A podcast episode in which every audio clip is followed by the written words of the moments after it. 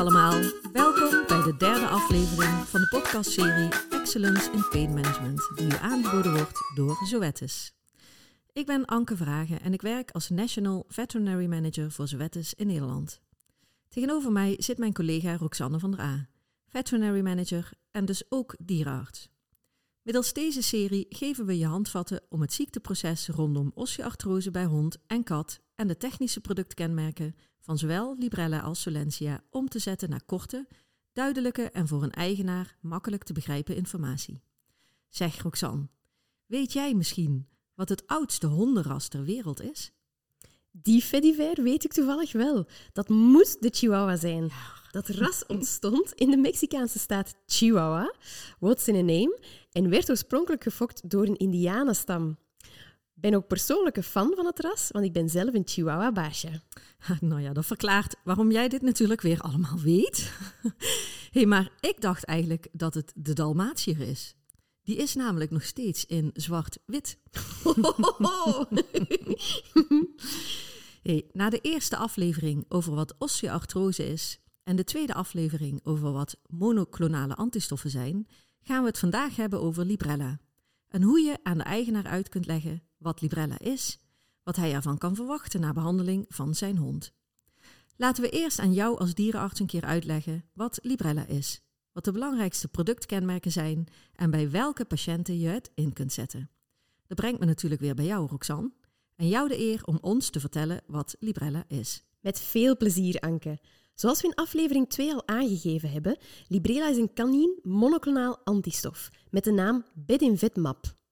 Zoals je hoort eindigt de naam op MAP van monoclonal antibody en hoor je ook vet van veterinary, dus voor veterinaire toepassing. Bedinvetmap is speciaal ontwikkeld voor de hond en heeft als doelwit Nerve Growth Factor, ofwel NGF. Over NGF hebben we in aflevering 1 uitgebreid verteld, dus ik zal niet in herhaling vallen. Kun je iets vertellen over de toepassing van Librella? Natuurlijk! In de bijsluiter vind je als indicatie voor Librela letterlijk voor de verlichting van pijn geassocieerd met osteoartritis bij honden. Dat betekent dat het middel te gebruiken is voor honden met artrose in alle mogelijke gradaties. Je dient het dus zeker niet te reserveren voor de ernstige gevallen. Vanaf de eerste kliniek van artrose kun je het middel gerust inzetten als onderdeel van de multimodale aanpak van je patiënt. Ja, dat kun je zo wel zeggen, maar denken de specialisten daar hetzelfde over? Als je bijvoorbeeld de WSAVA Pain Guidelines uit 2022 of de American Animal Hospital Association Pain Management Guidelines, een hele mond vol wel, eveneens uit 2022 erop naslaat, zul je zien dat de specialisten Librela in deze guidelines al een prominente plaats geven als goede keuze binnen het painmanagement van artrosepatiënten. In de Amerikaanse guidelines wordt het zelfs als eerste keuze monotherapie aangeduid. Dus ja, je kunt het bij alle verschillende gradaties rustig inzetten. Binnen de multimodale aanpak uiteraard. Ja, de multimodale aanpak, daar komen we in aflevering 7 uh, eh, op terug. Dus daar zullen we vandaag niet te diep op ingaan. Behalve dat we wel even in kunnen gaan op de speciale voorzorgsmaatregelen die in de bijsluiter staat. Voor honden die, vanwege hun klinische toestand, voorafgaand aan de behandeling niet in staat waren om goed te bewegen. Er wordt aanbevolen om de hoeveelheid beweging van de hond geleidelijk, gedurende een paar weken dus, te verhogen. Om overbelasting bij sommige honden te voorkomen. Ja, daar bedoelen we inderdaad mee dat het zeker bij honden die bijvoorbeeld spieratrofie hadden ontwikkeld na de start met Librela niet de bedoeling is van die hond zomaar als een losgeslagen projectiel door de tuin of door het bos te laten rennen. Dus zeker voor deze dieren is een gepast bewegings- of trainingsadvies um, aan te raden waar de hoeveelheid en de mate van beweging langzaam opgebouwd worden. Dit zou je bijvoorbeeld ook samen met een dierfysiotherapeut kunnen doen. Zijn er ook nog specifieke patiënten waarvan je zegt, nou daar zou ik het juist niet bij inzetten? In de bijsluiter staan inderdaad een paar contra-indicaties opgesomd. Zo staat er dat je de Librela niet dient toe te dienen bij overgevoeligheid voor een werkzaam bestanddeel of een van de hulpstoffen.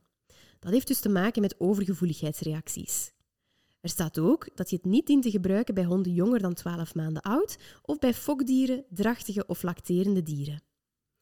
Deze contra-indicaties hebben op zich niet zoveel te maken met Librela, maar wel met NGF. NGF staat voor Nerve Growth Factor, dus zenuwgroeifactor. De naam zegt het zelf al eigenlijk. De molecule is belangrijk bij de ontwikkeling van het zenuwstelsel bij de ongeboren, maar ook nog jonge pup en hond. Dus je kan er pas mee starten als de hond minimaal 12 maanden oud is. Er staat een mooie doseringstabel op de bijsluiter. Superhandig, maar wat is de dosering eigenlijk? De dosering is een halve tot 1 milligram per kilogram lichaamsgewicht. Eenmaal per maand subcutaan toe te dienen. Maar je kan het ook, dus ook prima de doseringstabel volgen. Voor honden onder een lichaamsgewicht van 5 kilogram zuig je 0,1 milliliter per kilogram aseptisch op uit een enkele flacon van 5 milligram per milliliter en dien je deze subcutaan toe. In de vorige aflevering heb je verteld dat monoclonale antistoffen eigenlijk heel veilig zijn en geen belasting van lever en nieren geven. Dat ze ook goed in te zetten zijn bij dieren met comorbiditeiten. Maar wil dat dan zeggen dat we eigenlijk helemaal geen bijwerkingen hoeven te verwachten? Nee, dat klopt niet. Librela is dan wel een biological, maar het is wel degelijk een medicijn.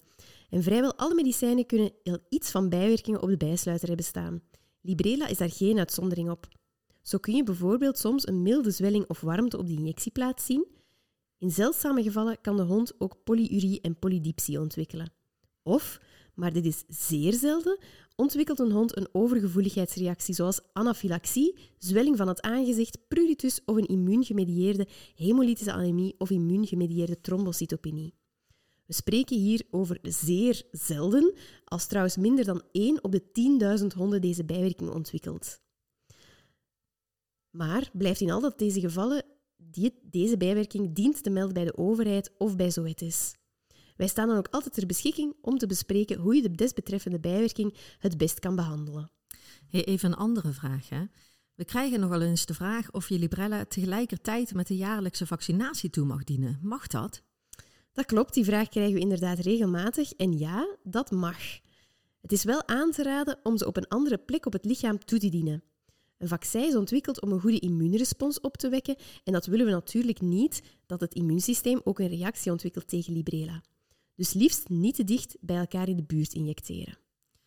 Zeg zo na aflevering 1 en 2 lijkt het me niet zo moeilijk om aan een eigenaar uit te leggen wat Librella is. Wat zou jij nog toe willen voegen aan de uitleg die je al gegeven hebt in die vorige afleveringen? Nee, dat klopt. Na de uitleg over osteoartrose, de rol van NGF en de uitleg over monoclonale antistoffen zou ik er mogelijk nog het volgende aan toe kunnen voegen. Librela dient maandelijks middels een prik toegediend te worden. Het past goed in de multimodale aanpak bij honden die lijden aan om het welk even artrosegradatie. En dan zou ik overgaan op de uitleg over de multimodale aanpak, maar daar komen we in een aparte aflevering nog op terug. Hey Roxanne, super bedankt. Heel graag gedaan. Fijn dat je naar deze derde aflevering van de serie Excellence in Pain Management geluisterd hebt. Volgende keer gaan we het hebben over de productkenmerken van Solentia en hoe je deze aan de eigenaar uit kunt. Volg ons op de Excellence in Pain pagina van Zoettes op Facebook of ga naar zoettes.nl of zoettes.be